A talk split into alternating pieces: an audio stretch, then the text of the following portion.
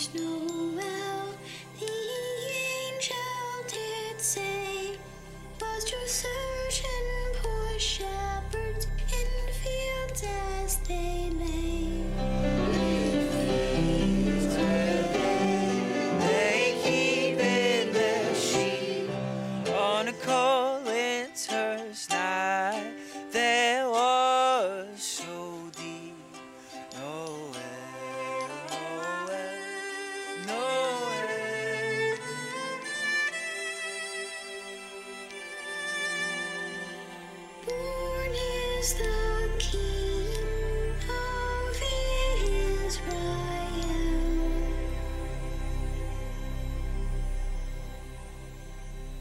Well, good morning, church. Come on and Merry Christmas. Come on, let's try it again. Merry Christmas. Oh, tis the season. You know, I, I am absolutely fired up. Um, my favorite holiday of the year is Christmas, and it's not just because of the gifts that my family is going to give me, which I know will be plenty, uh, but because of the true reason for the season, which is Jesus Christ. Is anybody thankful for Jesus? Come on. To God be the glory. So I'm fired up. Let me take a moment before we jump into the message. Look in the cameras in the back of the room. Extend a great big hello to our extended family in the greater Washington, D.C. area. As many of you know, we're one church in two locations. So we have our campus right here in the South Metro Atlanta area, and then 700 miles north of here, just outside of the nation's capital in Germantown, Maryland, is our Go Church family, and we love you. Come on, let them know you love them. Good morning to all of you. Merry Christmas, Go Church. So thankful for each and every one of you. And then, of course, hello to all of you watching online this morning. Uh, if you're like me and you've had a week with sinuses and sickness, our family's been hit with that, and you're home today, we're praying for you. We love you. We're glad you're tuning in online. And may the Lord bless you wherever you're watching from. And then, of course, we always pause and we say a great big hello to the incredible military men and women, come on, that are serving, especially through the holidays. We bless you and we honor you. One of the great things about the holiday season as well is that it brings some of our military people home. And so if you're home for the holidays and you're serving, we, we love you so much and we thank you. Come on, one more time. Can we bless our military men and women? Before we jump into the message, I want to take a moment. You saw this in the video announcements and remind you that Christmas Eve is coming. It's actually coming faster than you probably even realize it. Uh, I know if you're like me, you're thankful for Amazon Prime that can get packages here in a couple days. Come on now. But Christmas Eve is almost here, and at both of our campuses, we have we have two different Christmas Eve gatherings, and I'll talk about that and the tickets as well because it's a free event. Everybody say free. Come on, both campuses say free. It's a free event, but you need a ticket to get in. And the reason you need a ticket to get in is because we want to prepare for your arrival. You and your family, your neighbors, your friends, your coworkers, everybody that's coming. So uh, the services or the gatherings for Christmas Eve at both campuses are 4 p.m. and 5:30 p.m. All you have to do to get your free tickets is to stop by the Next Steps counter at both campuses. Tell them how many tickets that you want and then pick those up. Please take as many tickets as you need, um, but we want you to turn in the extra tickets that you weren't able to use because people are wanting tickets. And I just believe that both gatherings at both campuses are going to be filled to capacity. And on Christmas Eve, God is going to fill the house with His power, with His presence, and with His people. Come on, somebody give me a good amen right there. So, Make sure you get your Christmas Eve gathering tickets today. We gave out hundreds of tickets last weekend, and we don't want you to be left out, so make sure that you get your tickets. All right, anybody ready for the word? Come on, if you're ready for the word, say I am. We- We're starting a new series uh, this month. It's appropriate for the holiday season, it's appropriate for the month of December, uh, but we're calling this series Carols. Carols. How many of you love Christmas carols? Come on, you love Christmas carols. Uh, many of you probably couldn't wait for the radio station to start playing Christmas music and Christmas carols. If you're like our family, you, you might have an Alexa or some type of, you know, uh, technology that you just tell it to play Christmas music. And so the music is played. And then, of course, since like mid-July, my wife has been anticipating Hallmark movies. Come on now, ladies, where are you at? So she told me, she said, I had to endure football season. You got to endure Hallmark season. Come on now. So, so pray for me, fellas, as I pray for you. We in this together. you know, but we love, we love carols. And, and really, the point of the series, Carols, is we're going to look over the next few weeks at some of our favorite Christmas carols. And we're going to look at the lyrics of these carols and see how they not only remind us of the birth of Jesus Christ, but they refresh our faith to know that God loves us so much that He would send us His only begotten Son named Jesus. Come on, say amen right there. And this is the reason for the Christmas season. Now, a moment ago at both campuses, uh, not only did you hear this carol, but, but you probably sang along to O Come, O Come, Emmanuel.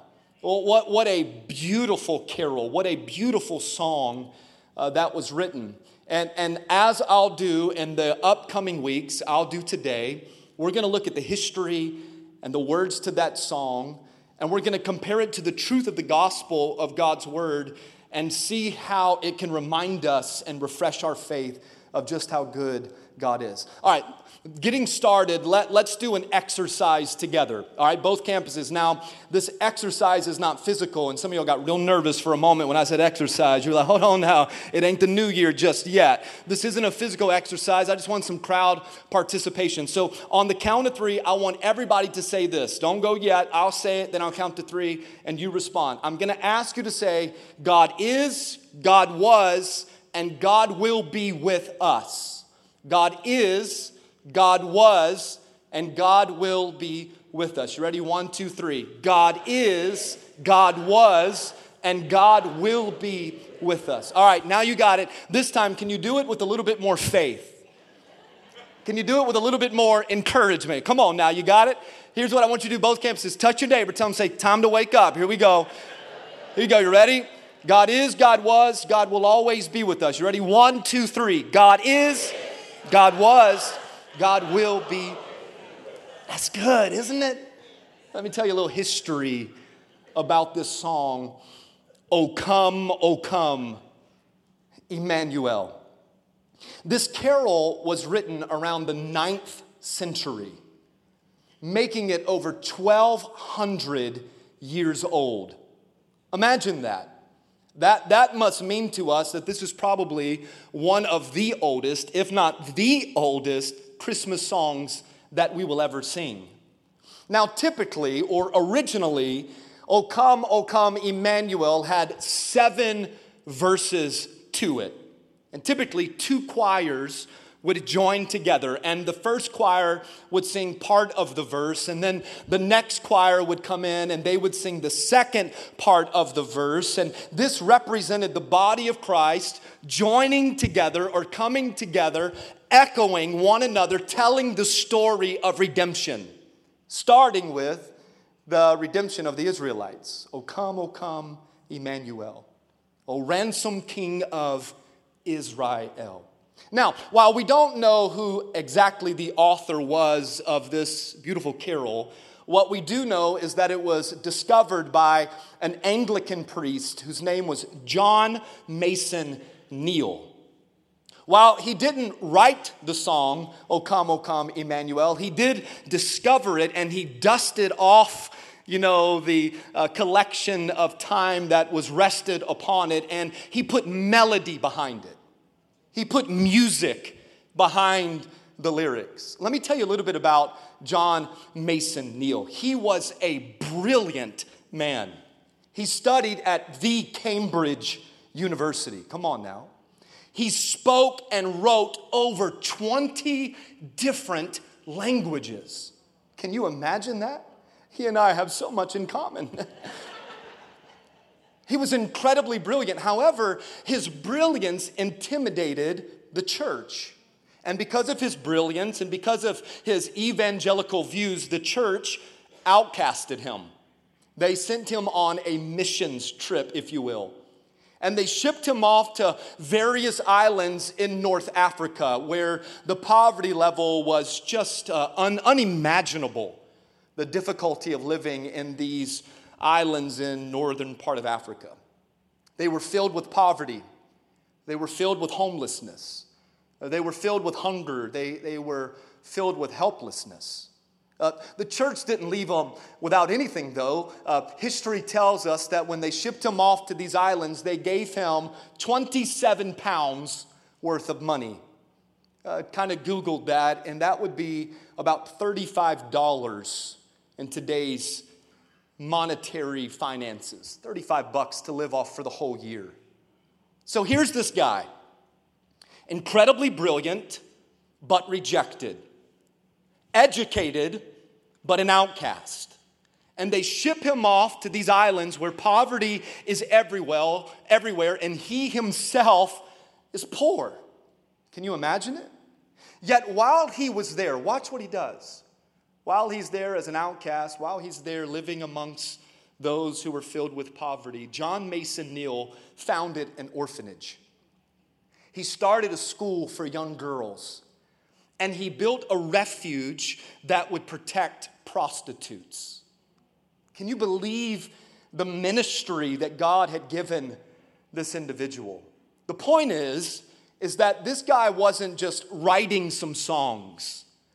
This guy wasn't just putting melody behind lyrics. He wasn't just creating music, he was living out the gospel of Jesus Christ. And watch this he himself was experiencing Emmanuel. That's the word. And all of the lyrics of this beautiful carol, this is the word that is sandwiched between so much truth and so much hope. But, but what does this word mean? What, what does Emmanuel mean? If you're taking notes, and I hope that you are, I encourage you to do so at both campuses. Emmanuel simply means that God is with us. Emmanuel, God with us. Come on, on the count of three, both campuses, let's say God with us. One, two, three. God with us. And I'm curious, I wonder how many of us have ever been in a moment in our life where we have prayed, God, be with us. God, God, be with me. Come on, both campuses. How many have ever prayed a prayer like that? God, I need you to be with me in this moment. Come on, something like this. God, if you don't show up in this car in the middle of the interstate and give me some peace, I'm gonna kill somebody. And Jesus, I need you to be with me. Come on. All of you in Maryland, you, you know about the Beltway there and how crazy it can be. I wonder, have you, have you ever prayed, God, we're going on vacation, and God, we need you to be with us because I don't want my kids to kill each other in the back seat of the car. Come on now. God, God, be with me as I start this new job. God, God, be with me as I go on this date. Don't let this person be psycho. Come on, God, help me out. I've done my homework on Tinder, Jesus. Help me now. Be with me. I don't need some psycho stalker coming after me. God, be with me as I take this exam. And God would say, I am with you, but you should have studied. Come on now. you know, come on. God, God be with us. God, God be with me. Have you ever thought what, what does it mean for God to be with us? The, the reality of that truth, the understanding of that revelation, it changes everything. It changes everything. Uh, I, want to I wanna show you a few verses from chapter 1 of Gospels Matthew. Now, the first couple of chapters in Matthew's gospel, Matthew gives his version or his perspective or his story of the birth of Christ. But, but in chapter number one, verse 21, Matthew talks about and he writes about this angelic visitation that happened with Joseph, who was the fiance to, to Mary. And the angel said this in Matthew chapter 1, verse 21. She will give birth to a son, and you are to give him the name Jesus. Everybody say Jesus. Jesus, Jesus because he will save his people from their sins. Can, can I tell you that, that this right here in Matthew 1 21, what the, what the angel spoke, this was the announcement that people had been longing for for centuries. I mean, ladies and gentlemen, this is the gospel of the good news right here. This, this is Christmas in just a few words that, that God will send us his son Jesus, and this Jesus will save us from our sins. Why? Because we cannot save ourselves. And God knew that. God knew that you and I, we would need a Savior. And so He sent us Jesus. Now, now watch what happens in verse 22. All this took place to fulfill what the Lord had said through the prophet. I want to pause right there for just a moment because what Matthew is about to do, Matthew is going to quote the Old Testament prophet Isaiah.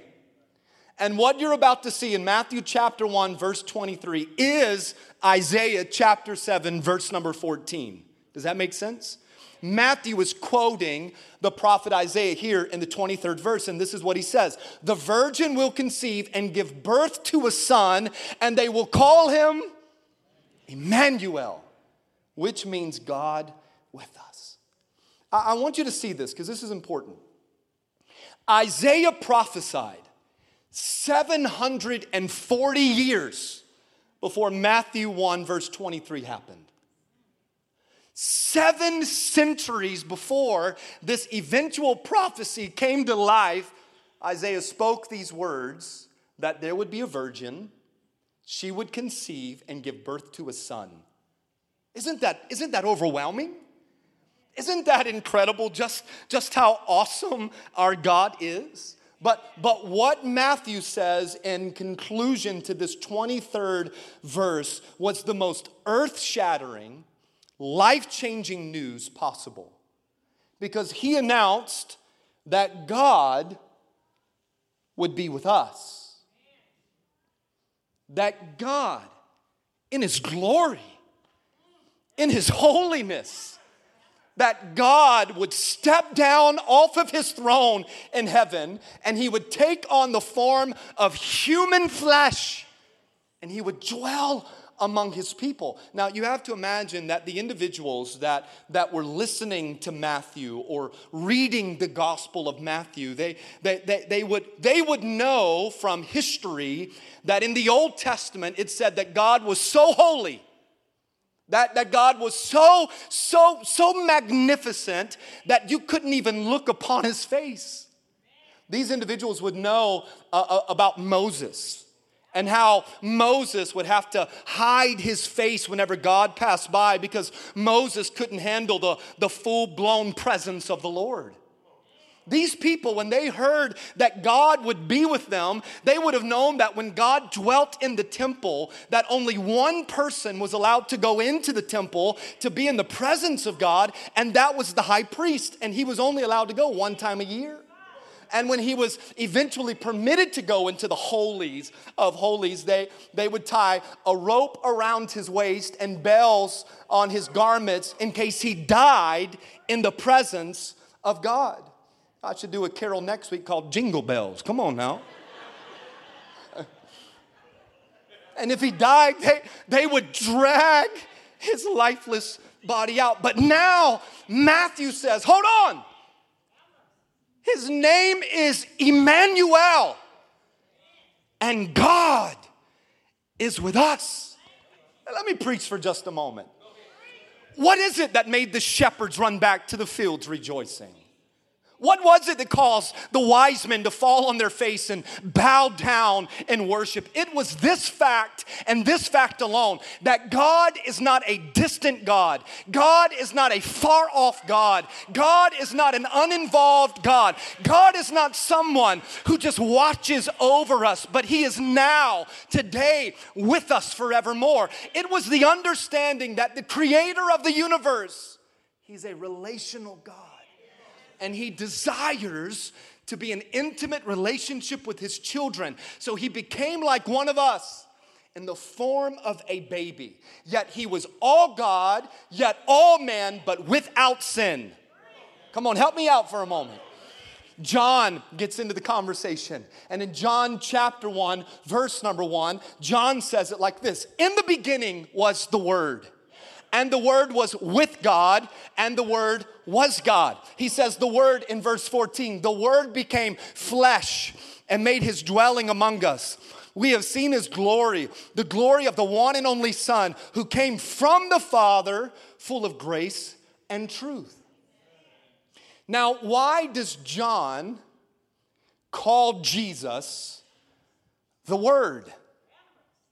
He gives Jesus, Emmanuel, a name and he calls him the Word. And here's why he calls him the Word it's because Jesus is the personification of the written and the spoken word. So when you read John chapter 1 and you skip to John 1, verse 14, you can read it as follows In the beginning was Jesus. And Jesus was with God, and Jesus was God. Come on, somebody help me preach for a moment. Jesus became flesh and made his dwelling among us. We have seen his glory, the glory of the one and only Son who came from the Father, full of grace and truth. Let me just tell you, and I, I want to summarize all of this. Here is what Matthew was saying, and here is what John is announcing God is with you, God was with you, and God will always be with you. In church, that is the best news ever. Come on, give me a good amen right there. That's Christmas. God is, God was, and God will be with you forever. The problem is, is that many of you simply don't believe it. And, and, and here's how I know, because the moment ago I was like, come on, give me a good amen. You're like, yeah, yeah. Many of us, we just kind of sit there and we wrestle with this thought that, that God is with me.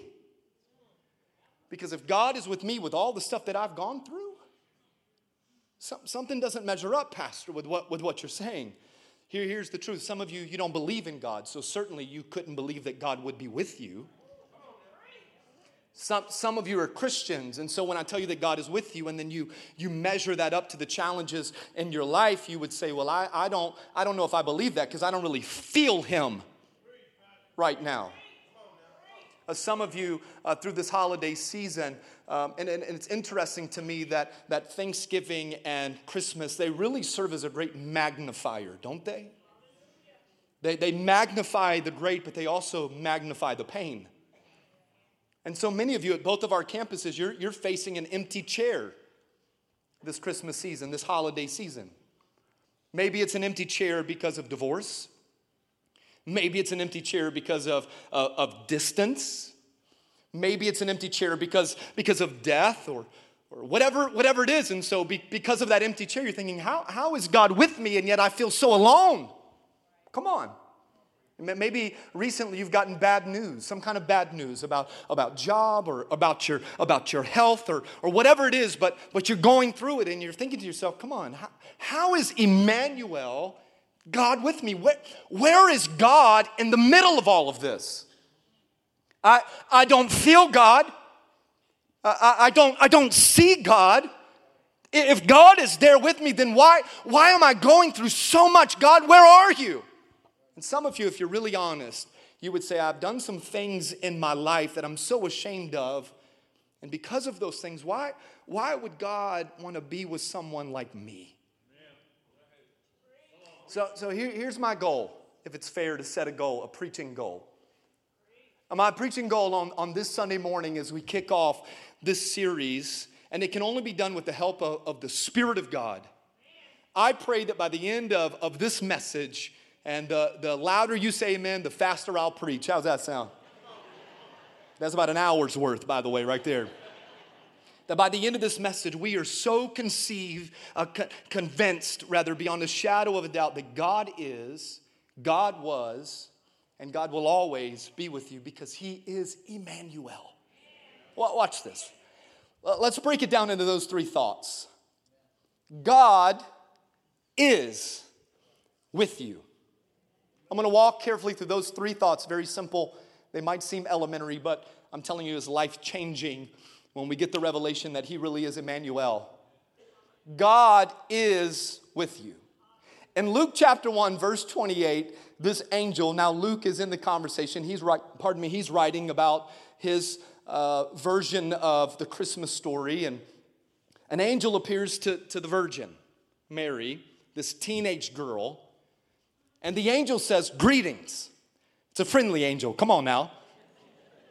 Greetings, you, you who are highly favored. And then, he, and then he says this the Lord is with you. Uh, let, me, let me tell you a couple thoughts that the Lord reminds me of whenever I read Luke 1 28. The, the first thought is this we are highly favored. God has his hand upon our life. He has blessed us. Come on, church. We're, we're, highly favored. And, and the truth is, is just like God was with Mary when, when he was about to invite her into a very difficult season, that same God, that same spirit is with you as he invites you into something very difficult as well. See, the truth is, is that, that the angel proclaims to this girl, what she needed to know in order to endure everything that she was about to walk through. And I think it's such a beautiful reminder as we close out 2018 that, that, that it reminds us that as we walk through the challenges of life also, as we face trials of, of many kind, as we face difficulty, as we face obstacles and hurdles, the Lord is with us. And you need to know something. And I, don't mean to put down whatever it is you're going through, because I know that for many of you, you're walking through some very difficult stuff. So my next statement is not meant to belittle the situation, it's just to show you how big God is. Come on. So I need to tell you that no matter what it is, that you're walking through, regardless of what you see. You serve a God that is bigger than that pain, He's bigger than that problem, and your Bible says He's never left you, He's never forsaken you, He is always with you. He's always there. He's always with you. Uh, whenever I preach, I always love to, to make it personal about things that me and my family are, are going through or, or walking through. That's one of the challenges of being married to a preacher or being a pastor's kid, because everything they do is sermon material. But I have to be honest with you, uh, the, I, I, won't even give you a timeline, but uh, the spiritual warfare of the transition that God has us on, this is a helpful reminder for me and my family that the Lord is with us. Both of our campus, how many of you are parents? You are, you are a parent uh, whether your kids are small or they're grown one thing i'm learning is this is that no matter how old your children are you never stop loving them and they never stop being your baby. Come on. So so that, that the, the lord just dropped this in my spirit that this might be a public service announcement that if your mom or dad is still alive you ought to call them. Let them know you love them let them know how much you appreciate them because I've got two little kids, and the joy of my day is hearing them say, I love you, or them jumping on my lap. I can't imagine them growing up and being older and me waiting a week or two to hear from them. Come on, some parents that are missing their children ought to say amen right there. All right, so anyway, uh, this, this past week and a half, my little girl has been sick. I'm, I'm talking sick. High fevers, rash, hives I mean, you name it, she's three. Um, it's one thing when you're sick, it's another thing when your children are sick and you can't do anything about it. I'm telling you, crying, tears of pain. It's just been, so, we've taken her to the doctor multiple times. The last time we went to the doctor, they said the next stop is Children's Hospital of Atlanta. And in that doctor's office, I said, In the name of Jesus, she's healed. Come on now. She's just been sick. Well, the thing about, the thing about my London Grace is um, that she is a daddy's girl. And that's the truth. But not so much when she's sick. When she's sick, she only wants her mama. And I can't figure it out because I'm like, you always want daddy, and then when you're sick, you always want mama. But she has a great fear of doctors because in her little three-year you know lifespan every doctor's visit has ended with something being shoved in her ear a stick being shoved down her throat to see if she's got strep a prick in the finger. Come on you know what i'm talking about. It's i mean it's just horrible. So she doesn't want to go to the doctor and it doesn't matter how much we try to bribe her she, she's smarter than that. And so we knew that we needed to take her to the doctor and she was hysterical. So hysterical that her temperature spiked her body began to shake. And my heart, my heart broke because I knew that the doctor is going to help you. But she, she could not wrap her little sweet mind around that reality that they're here to help and not to hurt. So, with tears running down her cheeks, as she was shaking uncontrollably, She looked up, up at me and she said, Will you go with me? Will you go with me? I told her, I said, babe, I said, you better believe I'm gonna go with you. And I said, and, I, and I'm gonna hold you. And I said, and I promise you that, that if they try to do anything that doesn't help you, I'll tell them to stop. And I said, You can sit on my lap the whole time, and I will hold you, and I promise you, London, I will protect you. And we sat in that office, and I wish I could tell you that she smiled and laughed and enjoyed the visit. But that wasn't the case. I, I had to hold her tight to keep her hands by her side as they simply examined her body. And over and over and over again, she would look at me for reassurance just to simply know, Are you still there? Are you with me? And I, I would repeat, she didn't have to say anything. Come on, parents. It was the look in her eye. And I would respond to her Daddy's here. Daddy's here. She cried, I cried, Kimberly cried, I think the doctor cried. Come on now. Daddy's here. That's where I said, I got you. I got you. I got you. I got you. And when the visit was over, they, they gave her a sucker, and I heard the Holy Spirit say, And so am I with you. And so am I with you. I, I got you. I know sometimes we walk through the difficulties of life and the pain is overwhelming, and our minds cannot comprehend why we're walking through the valley of the shadow of death. But I've just simply come to encourage somebody in this Christmas season that daddy's got you, that his arms are open wide and they're wrapped around you tightly, and he's embracing you, and he will never leave you, not once. Come on, I wish I had a few hundred people that would receive that truth from God's word. Let me define it for you. When you're lost and you don't know where to go, He's with you as your guide. When you're hurting and you feel alone, He's with you as your friend. When you're in the middle of a trial, God is with you as your comforter. When you're sick in your body, God is with you as your healer. Whenever you are weak, God is with you as your strength. And when you're lost and in sin and you feel like He's nowhere to be found, He is Emmanuel and He is God with you as your Savior. Come on, one more time, church. It's a great place to clap and say amen. Joshua 1 9, have I not commanded you?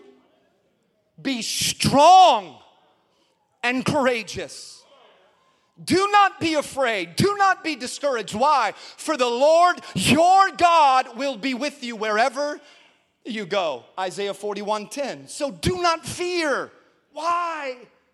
Because I am with you, says the Lord. Do not be dismayed, for I am your God, and I will strengthen you, and I will help you, and I will uphold you with my righteous right hand.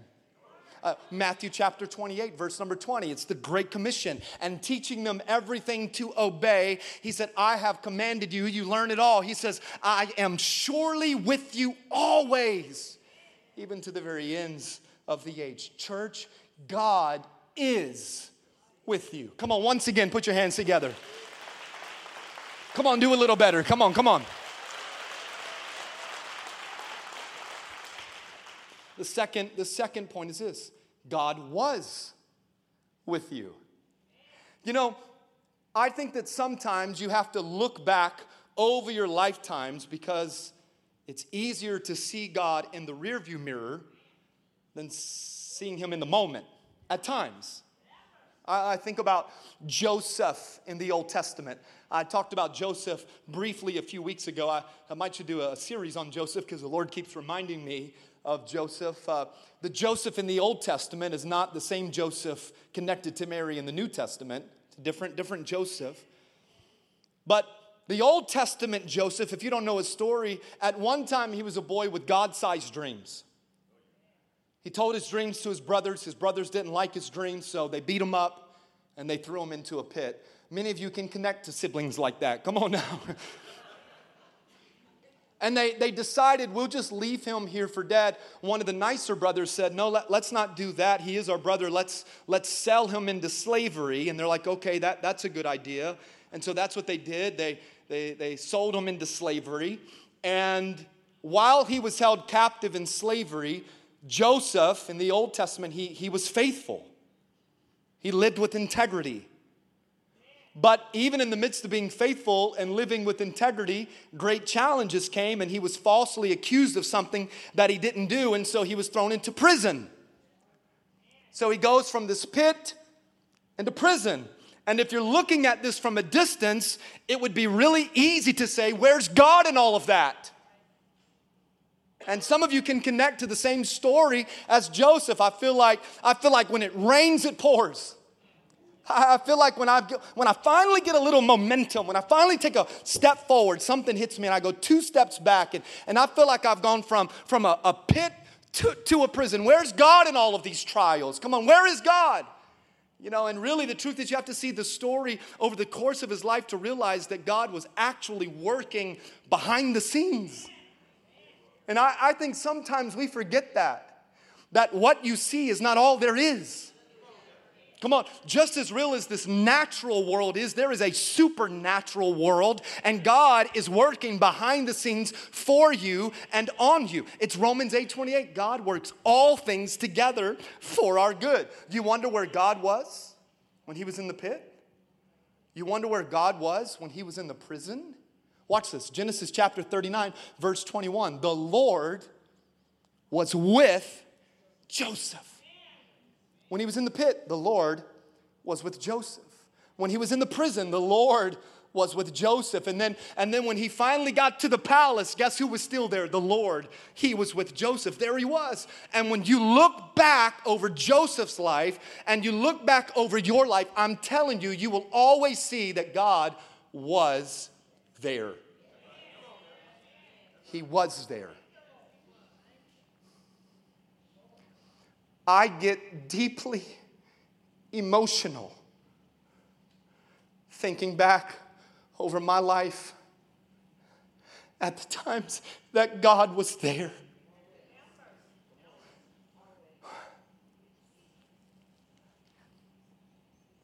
I text Kimberly earlier in the week working on this message, and I said, I, I just keep getting stuck right here because when I close my eyes and I look at all the Lord has done,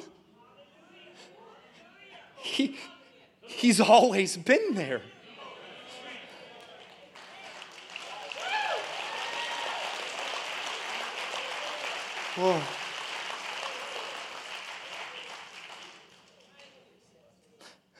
When I was 13 and my dad died from a massive heart attack,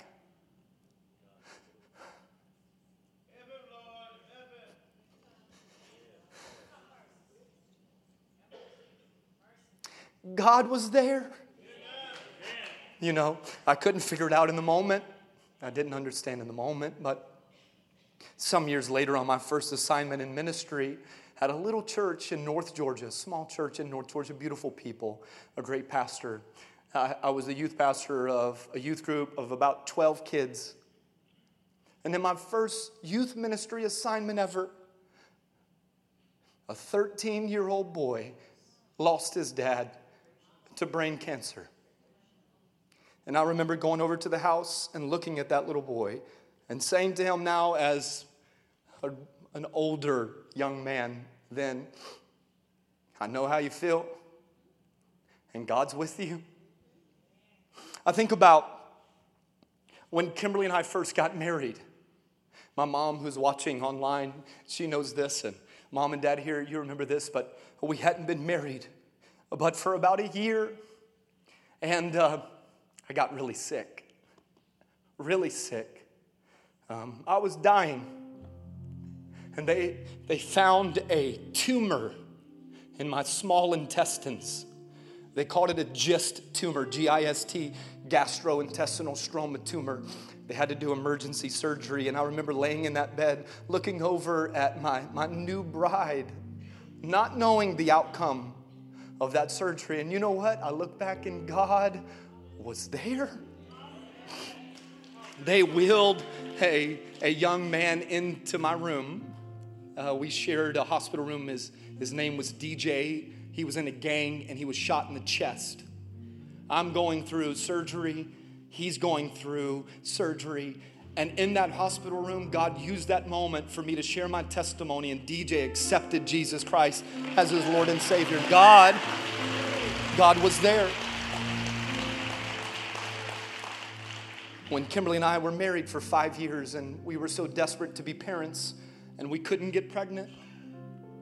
We tried and tried and prayed and went to doctors. And uh, the, the first time it took almost a year for us to get pregnant with Lakeland. And then when we desired to get pregnant with another child, it took almost two years. Two years of, of the test coming back telling us that she wasn't pregnant. The pain in my wife's heart and the tears and the worry and the concern and the fear. And yet now look, I got an eight year old and a three year old. And God, God was there because his, his delays are not his denials.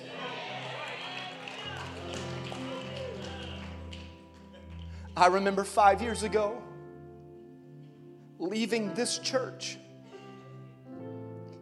moving to Maryland. Ah, to the beautiful people at Go Church that Kimberly and I love so much. We loaded up a 27 foot U Haul. I always tell the joke that 26 feet of the 27 foot U Haul was Kimberly stuff. Come on now. And we started this ministry called Go Church, and we were meeting in a storefront. Micah, you remember, you were there. And we got a phone call from the landlord. He wasn't happy with us as his tenant. He wanted to raise the rent. He towed the staff's cars. Remember that? Towed the cars, told us we had to get out. We had nowhere to go. And randomly, we got a phone call from the local movie theater. The same week that we were basically being evicted, the theater called and said, Hey, we heard you're a new church in town, wondered if you needed a space to meet and have church. And today, Go Church is still in that movie theater. Come on.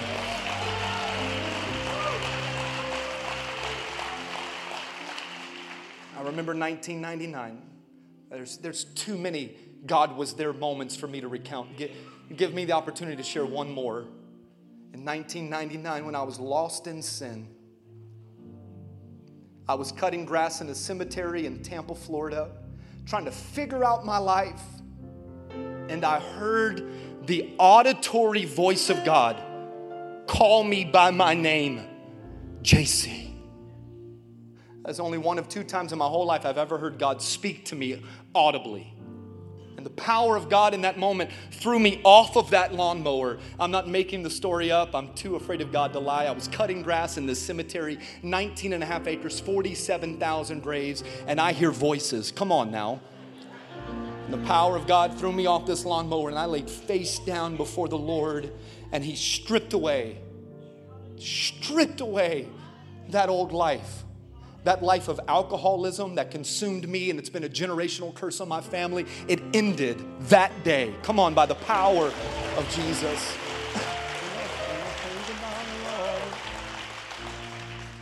yeah, God was there, just like Joseph, working behind the scenes. And this is impromptu, as a matter of fact our staff will tell you there's a, a, a, rule that we typically have in place. And the rule is this I tell our worship leaders and pastors, you don't preach when you sing, and I won't sing when I preach. But this week, I just couldn't help but think about this song. And it's been on my heart over and over. And uh, my, I've basically lost my voice the last couple of weeks. I'm going to sing part of it, and then I'm going to let Micah sing it because I might can sing it. He can sing it. Come on now. But I wonder if you would do this. If you could close your eyes and think back of the God was there moments. If you could lift your hands in worship for just a second. Come on, both campuses, knowing God, God was there. He was there. Come on, just worship for a second. Hallelujah.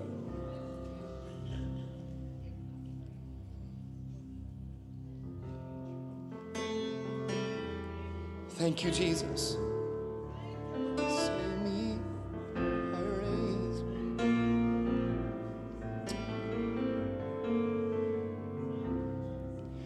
When I think about the Lord, how He saved me, how He raised me, how He filled me with the Holy Ghost, how He healed me to the uttermost when I think about the Lord. How he picked me up, turned me around, how he set my feet on solid ground. It makes me wanna shout, Hallelujah. Thank you, Jesus. Lord, you're worthy of all of the glory and all of the honor and all of the praise. It makes me wanna shout, Hallelujah. Thank you, Jesus. Lord, you're worthy of all of the glory and all of the honor and all of the praise. Come on, can you give them praise all over this room? Come on, just put your hands together. Here's what I want you to do I want you to sing it. Uh, media team, I want the lyrics on the screen so both campuses can see this. If you're physically able, can you stand to your feet? Come on, lift your hands all around this room. Come on, Micah, sing it now. Come on. When I think about the Lord, how he saved me, Come on. how he raised me, how he filled me with the Holy Ghost, how he healed me to the uttermost. When I think about the Lord, how he picked me up and turned me around, how he placed my feet yeah, on solid ground. Come on, both campuses, stand and It worship. Come on. wanna shout, Hallelujah! Thank you, Jesus. Thank you, Lord, Jesus. of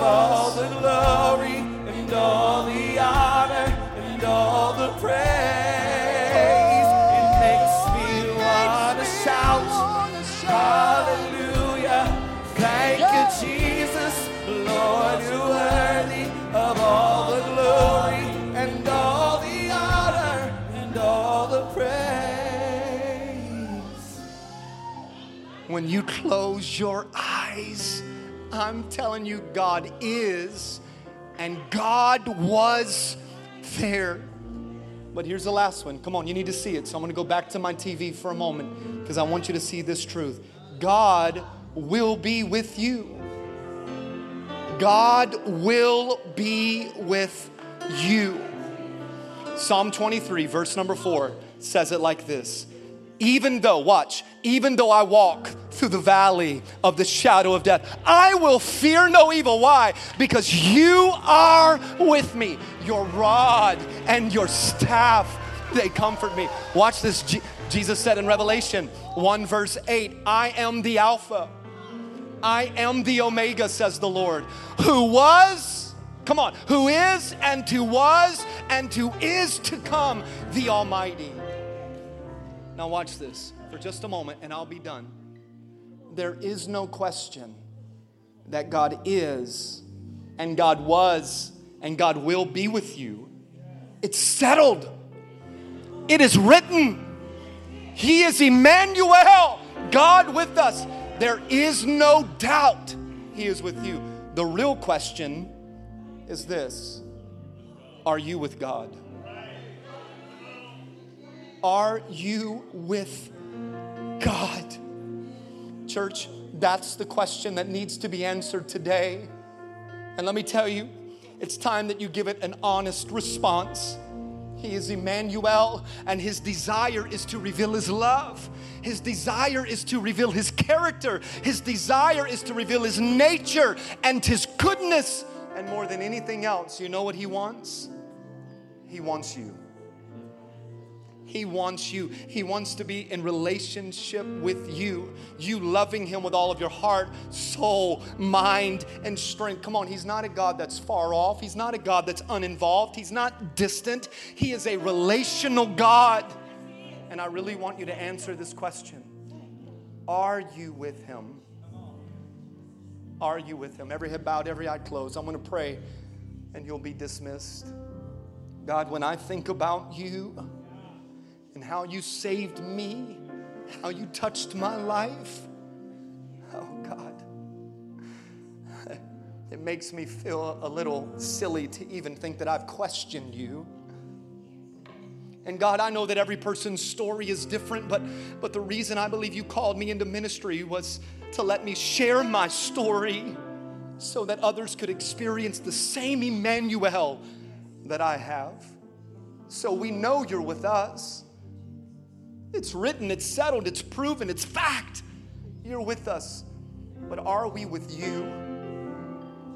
My prayer today is that those who might feel far away that they would give their heart to you, Jesus. So every head bowed, every eye closed. Father, touch the hearts of your people at both of our campuses. And if you're here today and you do not know God, don't leave here today without accepting Him as Jesus Christ. Nobody's looking, me and the Lord. If you're here and you would say, I, I am not with God, I feel distant from God, that's not because He's distant from you. But you're, you're saying, I'm, I'm just ready to come into right relationship with Jesus. Don't, don't hesitate. Put your hand up right now. Come on, hand up right now. Thank you so much. Thank you so much. Anybody else? Thank you. Come on, go church. And that movie theater that God gave us and blessed us with, if you're there today and you say, I need God, come on, throw your hand in the air. In the name of Jesus, thank you. Now, God, come into our hearts today, come into our lives today, and may we experience the greatest gift that Christmas could ever bring the gift of salvation. In Jesus' name we pray. Now, can you put your hands together? Come on, church, all around the room. Come on with everything you've got. Come on.